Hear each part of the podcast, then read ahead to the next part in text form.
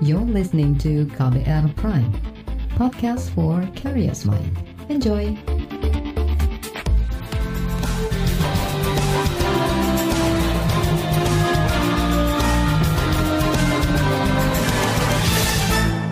Halo selamat sore saudara, apa kabar Anda sore hari ini? Kembali saya Reski Mesanto hadir di KBR Sore, hari ini tanggal 6 Januari 2023. Dan seperti biasa selama kurang lebih 30 menit ke depan, saya siap untuk menjadi teman Anda. Sore ini saya mau ajak Anda untuk membahas polemik sistem pemilu proporsional terbuka dan tertutup. Perdebatan dipicu langkah sejumlah pihak yang menguji sistem proporsional terbuka ke Mahkamah Konstitusi. Delapan partai di DPR mendukung pemilu tetap menggunakan sistem terbuka, hanya PDI Perjuangan yang mendukung sistem tertutup. Apa kelebihan dan kekurangan dari kedua sistem tersebut bagi demokrasi di Indonesia? Kita bahas selengkapnya di KBR sore.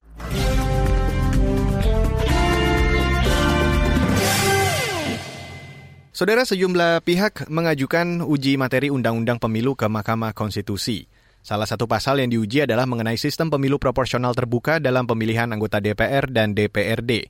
Sistem proporsional terbuka adalah pemilih mencoblos lambang partai dan nama calon anggota legislatif. Mereka meminta MK mengganti sistem itu menjadi proporsional tertutup atau pemilih hanya mencoblos lambang partai saja. Dengan sistem tertutup, calon legislatif jadi bergantung pada kehendak atau putusan partai. Saat ini, pengujian di MK terkait sistem itu sudah memasuki tahap pemeriksaan. Belum juga diketok palu oleh Mahkamah Konstitusi, Ketua Komisi Pemilihan Umum atau KPU Hashim Asyari turut memberi sinyal pemilu sistem tertutup.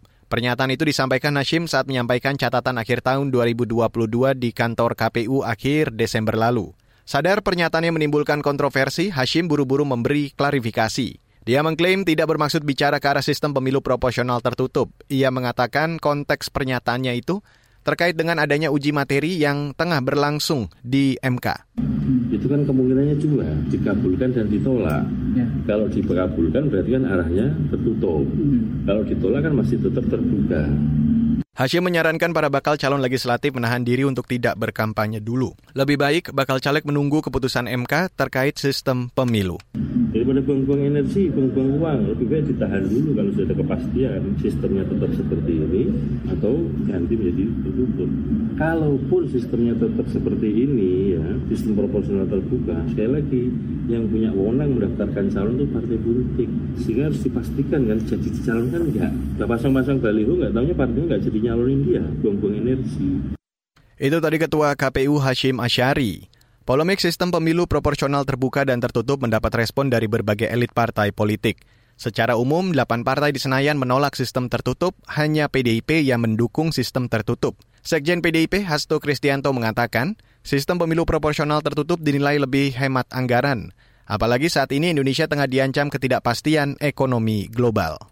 Jadi ada uh, penghematan sistem menjadi uh, lebih uh, sederhana dan kemudian kemungkinan terjadi manipulasi menjadi kurang dan dulu kan begitu banyak penyelenggara pemilu yang karena terlalu capek akibat pemilu yang begitu kompleks itu nanti semua bisa dicegah. Dan yang penting kami bisa mendorong kaum akademisi dari perguruan tinggi tokoh-tokoh agama misalnya tokoh-tokoh purnawirawan itu dengan mekanisme proporsional tertutup lebih memungkinkan bagi mereka uh, untuk uh, didorong uh, terpilih. Menurut Hasto, sistem pemilu proporsional tertutup bisa lebih mendorong bakal caleg yang berkualitas. Dia beralasan sistem proporsional terbuka hanya menguntungkan calon-calon anggota legislatif yang populer.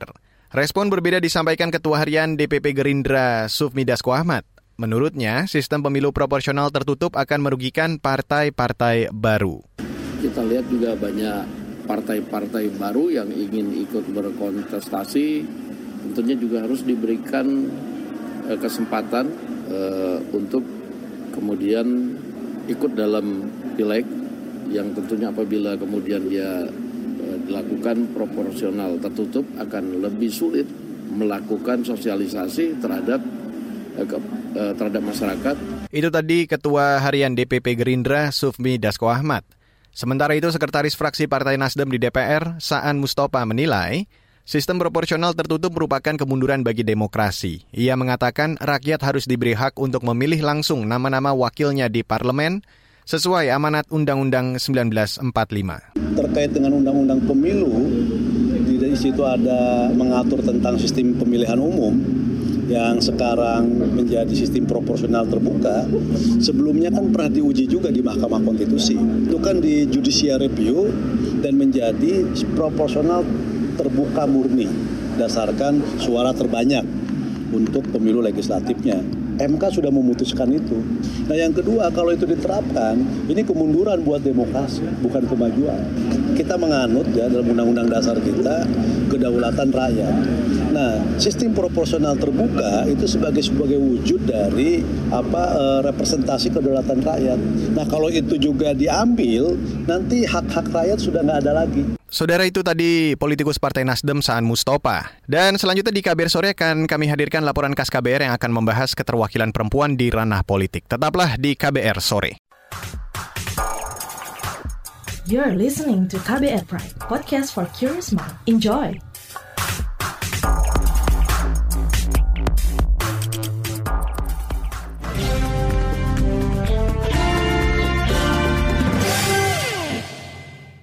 Saudara keterwakilan perempuan di ranah politik masih terus diperjuangkan hingga kini, meski sudah ada sejumlah aturan yang berisi aksi afirmasi untuk menguatkan kebijakan itu.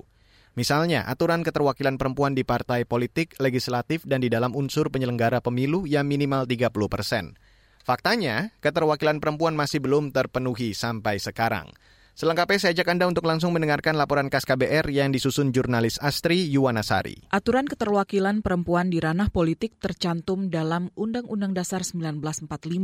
Pasal 28H dalam aturan tersebut menyatakan setiap orang berhak mendapat kemudahan dan perlakuan khusus untuk memperoleh kesempatan dan manfaat yang sama guna mencapai persamaan dan keadilan.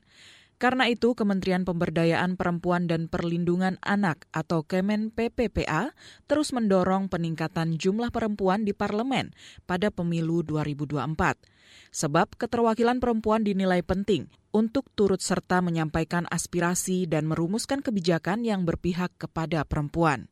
Menurut Menteri PPPA Bintang Puspayoga, partai politik memiliki peran penting untuk mencari dan mengajak kalangan perempuan berpolitik.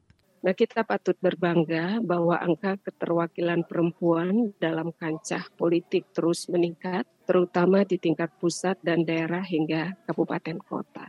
Namun demikian, kita juga tidak boleh lupa bahwa kota keterwakilan perempuan tidak akan efektif jika pengetahuan, pemahaman, dan keterampilan politik serta kesetaraan gender perempuan masih minim. Berdasarkan hasil pemilu 2019, keterwakilan perempuan di DPR berada pada angka 20-an persen atau 120 anggota legislatif perempuan dari 575 anggota dewan. Meski belum sesuai target 30 persen, jumlah ini meningkat dibandingkan pemilu pertama yang hanya 5,88 persen. Dalam Undang-Undang Pemilu disebutkan tentang ketentuan partai politik memperhatikan keterwakilan perempuan sekurang-kurangnya 30 persen dalam mengajukan calon anggota DPR, DPD, dan DPRD. Soal ini, Partai Persatuan Pembangunan P3 mengklaim tidak menghalangi keterwakilan perempuan dalam berbagai posisi dan jabatan publik. Wakil Ketua Umum Arsul Sani mengatakan P3 mendukung peran perempuan dengan meluncurkan dua program untuk mendukung keterwakilan perempuan dalam dunia politik. Dalam rangka capacity building lah ya, itu itu kita lakukan di semua daerah sampai pada level DPC, tingkat kabupaten kota.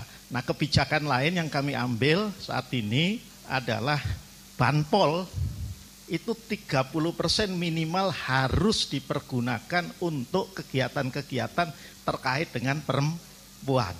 Arsul mengatakan sejak 2003 P3 menciptakan aturan sekurang-kurangnya 7 dari 35 pengurus harian harus perempuan dan di 2016 dinaikkan menjadi 30 persen.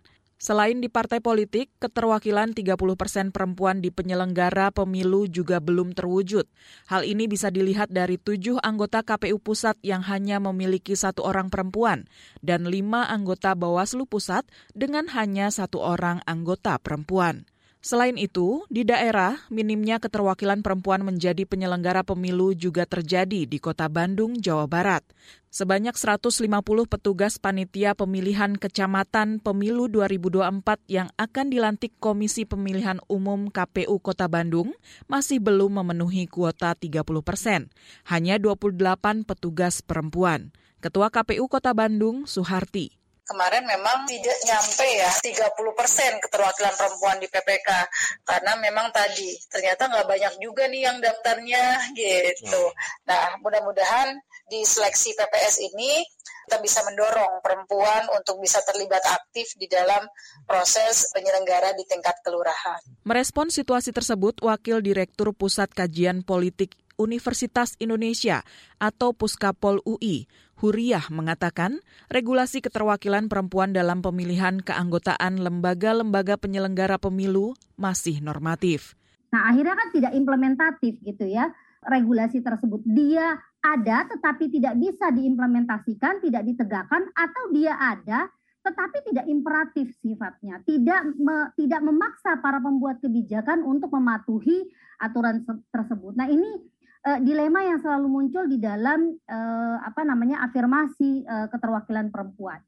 Huriah menambahkan dalam hal afirmasi keterwakilan perempuan sering kali muncul benturan regulasi yang dihadapkan pada afirmasi. Selain aturan yang tidak implementatif, menurut aktivis perempuan Papua Yuliana Numberi, ada konstruksi di dalam masyarakat yang selalu melihat bahwa perempuan tidak layak menjadi pemimpin. Ruang publik ini masih dilihat sebagai ruang yang tidak layak bagi perempuan. Perempuan ada pada ruang domestik, padahal kalau kita bicara justru di ruang publik inilah semua persoalan perempuan itu akan terungkap. Dan dengan demikian ketika mereka berada di legislatif, mereka bisa menyampaikan apa yang menjadi isu perempuan di masyarakat. Demikian laporan khas KBR, saya Astri Yuwanasari. Dan saudara bagaimana pandangan organisasi kemasyarakatan besar seperti Nadatul Ulama dan Muhammadiyah mengenai sistem pemilu terbuka dan tertutup? Selengkapnya akan kami hadirkan sesaat lagi, tetaplah di KBR Sore. You're listening to KBR Pride, podcast for curious mind. Enjoy!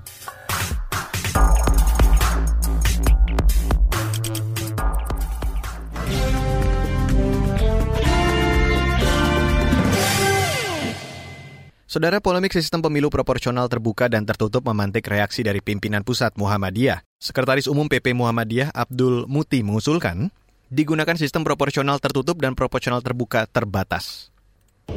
Usulan Muhammadiyah sesuai keputusan Muktamar ada dua. Yang pertama kita mengusulkan agar sistem proporsional terbuka sekarang ini diganti dengan sistem tertutup, di mana pemilih hanya memilih gambar partai politik yang nomor urut calon legislatifnya sudah ditetapkan oleh partai politik.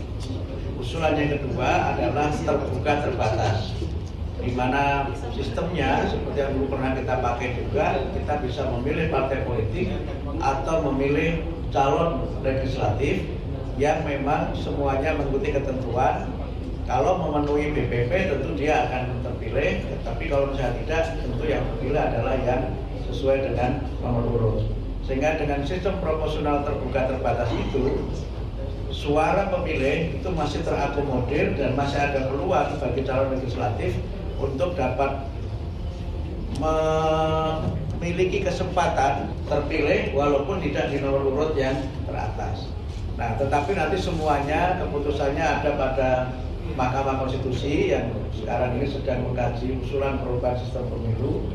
Tapi memang kami tentu saja menyampaikan ini sebenarnya bukan hanya sejak Muktamar 48, tapi ketika sidang Tamrin 2014, Muhammadiyah sudah menyampaikan usulan ini. Abdul Muti menambahkan dua sistem tersebut juga bakal mengurangi potensi kanibalisme politik alias saling jegal satu sama lain sehingga celah polarisasi politik bisa dicegah. Tak hanya itu dia juga menilai sistem tersebut bisa mengurangi praktik politik uang. Dia mengusulkan agar partai politik bersungguh-sungguh menyiapkan kadernya demi produk legislasi yang lebih berkualitas. Harapan kami dengan perubahan sistem itu pertama bisa dikurangi kanibalisme politik di mana sesama calon itu saling menjegal satu dengan yang lain, yang itu berpotensi menimbulkan polarisasi politik. Yang kedua juga mengurangi money politik, Karena kemudian muncul uh, siapa yang punya kekuatan kapital yang paling kuat itu juga kemudian menjadi salah satu masalah yang menimbulkan adanya money politik itu. Yang kedua juga bisa mengurangi populisme politik yang kadang-kadang pemilih ini cenderung menentukan pilihan bukan berdasarkan kualitas tapi berdasarkan popularitas. Nah persoalan lain yang saya kira menjadi bagian dari alasan Muhammadiyah adalah bagaimana partai politik itu bersungguh-sungguh menyiapkan kader-kadernya di lembaga-lembaga legislatif. Karena peran anggota legislatif itu secara konstitusional sangat besar sehingga kualitas mereka tentu akan menentukan tidak hanya kualitas produk legislasi tapi juga berbagai hal yang berkaitan dengan penyelenggaraan negara. Saudara itu tadi Sekretaris Umum PP Muhammadiyah Abdul Muti. Pandangan berbeda disampaikan Ketua Umum Pengurus Besar Nadatul Ulama atau PBNU Yahya Khalil Stakuf. Dia menyatakan setuju dengan sistem pemilu proporsional terbuka. Yahya mengatakan secara teoritis, sistem proporsional tertutup bakal mengurangi hak pilih langsung dari masyarakat. Saya punya pendapat pribadi soal itu ya. Tapi kalau ditanya soal pendapat institusi, nah itu memang belum ada. Pendapat pribadi saya, pendapat pribadi ini ya, karena dicatat bahwa sistem proporsional tertutup itu secara teoritis mengurangi hak langsung dari uh, pemilih itu saja secara teoritis mengurangi hak langsung dari uh, pemilih karena pemilih tidak bisa memilih orang per orang di antara ini pendapat pribadi. Tapi secara umum, ya silakan disepakati di antara e, para pemain yang terlibat dan terapkan berdasarkan kesepakatan. Itu tadi Ketua Umum PBNU Yahya Khalil Stakuf. KBR sudah mencoba menghubungi juru bicara Kementerian Dalam Negeri Beni Irwan terkait polemik sistem pemilu tersebut. Namun hingga KBR sore naik siar, Beni belum merespon permintaan wawancara dari KBR.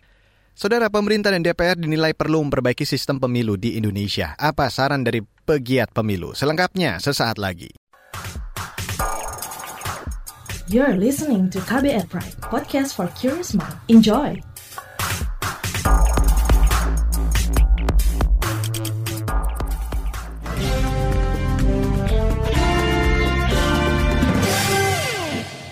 Saudara Perkumpulan untuk Pemilu dan Demokrasi atau Perludem menilai sistem proporsional terbuka perlu dipertahankan. Namun pemerintah dan DPR harus memperbaiki pelaksanaannya supaya tidak terlalu kompleks dan memberatkan penyelenggara pemilu. Direktur Eksekutif Perludem Horunisa Nur Agustiati mengatakan, sistem terbuka maupun tertutup memiliki kelebihan dan kekurangan masing-masing, baik dari sisi demokrasi maupun pencegahan politik uang. Lantas, sistem apa yang baik untuk pemilu di Indonesia? Berikut saya hadirkan perbincangan jurnalis KBR Reski Novianto dengan Direktur Eksekutif Perkumpulan untuk Pemilu dan Demokrasi atau Perludem, Hoirunisa Nur Agus Tiati. Terkait sistem pemilu yang menjadi perdebatan di publik, menurut Anda apa plus minus sistem proporsional tertutup dan terbuka dari segi demokrasi? Iya, uh, memang kalau kita bicara soal pilihan sistem pemilu ya, uh, khususnya metode pemberian suara ini memang masing-masing punya kekurangan dan uh, kelebihan masing-masing gitu. Dan masing-masing partai politik tuh selalu punya posisinya masing-masing gitu ya. Karena ada partai yang merasa lebih diuntungkan dengan sistem proporsional terbuka ada partai yang diuntungkan dengan sistem proporsional tertutup. Nah di sistem pemilu proporsional terbuka sendiri memang artinya uh, kita sebagai pemilih itu punya kuasa untuk menentukan sendiri uh, siapa caleg yang uh, menjadi preferensi kita. Nah dari sisi kekurangannya memang kalau dari dari teknis-teknis uh, pemungutan suaranya, tentu pemilih akan mendapatkan uh, surat suara yang lebih besar gitu ya, karena hmm. di dalam surat suara itu kan hanya akan ada tanda gambar uh, partai politik dan juga uh, nama calonnya. Pemungutan suaranya tentu menjadi lebih uh, kompleks. Nah, sementara dengan sistem pemilu proporsional tertutup, partai politik menjadi lebih kuat positioningnya, karena kalau misalnya tadi di sistem pemilu proporsional terbuka kan akhirnya menjadi kandidat center gitu, kandidat hmm. juga ikut berkampanye sementara di sistem pemilu proporsional tertutup kan apa kita sebagai pemilih itu kan hanya memilih partai gitu ya. Nanti di surat suara hanya akan ada tanda gambar partai politik saja tidak ada nama calonnya. Tentu surat suaranya menjadi lebih sederhana lebih kecil. Partai politik jadi bisa punya kuasa yang uh, lebih besar. Nah salah satu uh, kekurangannya dalam kondisi hari ini ketika kondisi partai politik kita belum belum demokratis gitu ya uh, kita sebagai pemilih yang tadinya punya kesempatan untuk memilih calegnya langsung, maka kuasa itu menjadi hilang. Apa ya, mereka-mereka yang ditempatkan oleh partai politik, uh, kita nggak punya parameternya apa. Misalnya kenapa si A ditempatkan di nomor urut satu, nomor urut dua, Menurut Anda, bagaimana menutup celah politik uang jika sistem pemilu diadakan tertutup dan jika sistem pemilu diadakan terbuka? Bagaimana tentunya agar memperbaiki supaya tidak ada politik uang? Nah, kalau dalam kondisi hari ini ada peran dari pengawas pemilu misalnya gitu ya, dari apa mendorong untuk uh, dana kampanye itu lebih transparan, itu bisa menjadi salah satu hal yang dilakukan untuk meminimalisir politik uang. Tapi kalau kita bicara soal sistem pemilu proporsional terbuka secara umum yang tadi dinilai kompleks dan lain sebagainya itu uh, memang masing-masing sistem ini karena punya kelebihan dan kekurangan perlu ada kondisi-kondisi yang harus dipenuhi untuk meminimalisir uh, dari uh, kekurangan uh, masing-masing sistem ini. Sehingga kalau kita mau menerapkan sistem pemilu proporsional terbuka, ya sebaiknya tidak menggabungkan semua jenis pemilu dalam satu hari yang sama, termasuk juga daerah pemilihannya pun bisa lebih disederhanakan untuk mengurangi kompleksitas ini. Ini juga bisa uh, hal yang lain juga bisa dilakukan adalah selama ini kan yang melaporkan dana kampanye itu partai politik, sementara caleg juga melakukan kampanye di lapangan, tapi dia uh, tidak wajib melaporkan ke KPU, hanya melaporkan kepada partai politik partai politiknya. Nah seharusnya caleg juga dimintakan untuk memberikan uh, laporannya gitu ya, laporan dana kampanyenya supaya lebih transparan. Kan kita menggunakan sistem pemilu proporsional terbuka. Nah kalau dengan misalnya kemudian menggunakan sistem pemilu proporsional tertutup di kemudian hari gitu ya, uh, di pemilu yang akan datang misalnya ya tadi uh, perlu ada kondisi misalnya partai politik harus punya uh, mekanisme dalam menentukan caleg itu ditempatkan di nomor urut berapa gitu ya misalnya apakah ada apa misalnya semacam primary election di di partai politiknya gitu sehingga yang dikhawatirkan orang kan dengan menggunakan sistem pemilu proporsional tertutup itu beli kucing dalam karung gitu ya kita nggak tahu ini siapa calegnya. Terkait peluang uji materi sistem pemilu di MK, bagaimana menurut Anda? Ya, kalau menurut saya Mahkamah Konstitusi tidak bisa, pertama tidak bisa mengatakan sistem pemilu, soalnya ya dalam permohonan ini sistem pemilu tertutup lah yang konstitusional, misalnya jika ini dikabulkan, atau mengatakan sistem pemilu uh, proporsional terbuka lah yang konstitusional, yang lainnya tidak. Karena pilihan soal sistem pemilu itu ya pilihan politik, pilihannya pembuat undang-undang antara DPR dan pemerintah, kesepakatan pembuat undang-undang. Jadi MK tidak bisa mengatakan bahwa uh, harus terbuka atau harus tertutup gitu ya, karena varian sistem pemilu pemilu ini banyak sekali gitu dan setiap uh, variabel punya kelebihan dan kekurangannya masing-masing. Nah, yang bisa dilakukan oleh MK adalah membuat parameternya. Misalnya kalau untuk sistem pemilu terbuka, uh, proporsional terbuka, apa parameter yang bisa dipenuhi, tertutup apa yang harus dipenuhi. Ya, saudara itu tadi perbincangan jurnalis KBR Reski Novianto dengan Direktur Eksekutif Verludem Hoirunisa Nur Agustiati. Dan perbincangan tadi sekaligus menutup KBR sore untuk hari ini, 6 Januari 2023. Terima kasih untuk Anda yang sudah bergabung sore hari ini. Saya Reski Mesanto, mewakili tim yang bertugas, kami pamit undur diri. Salam.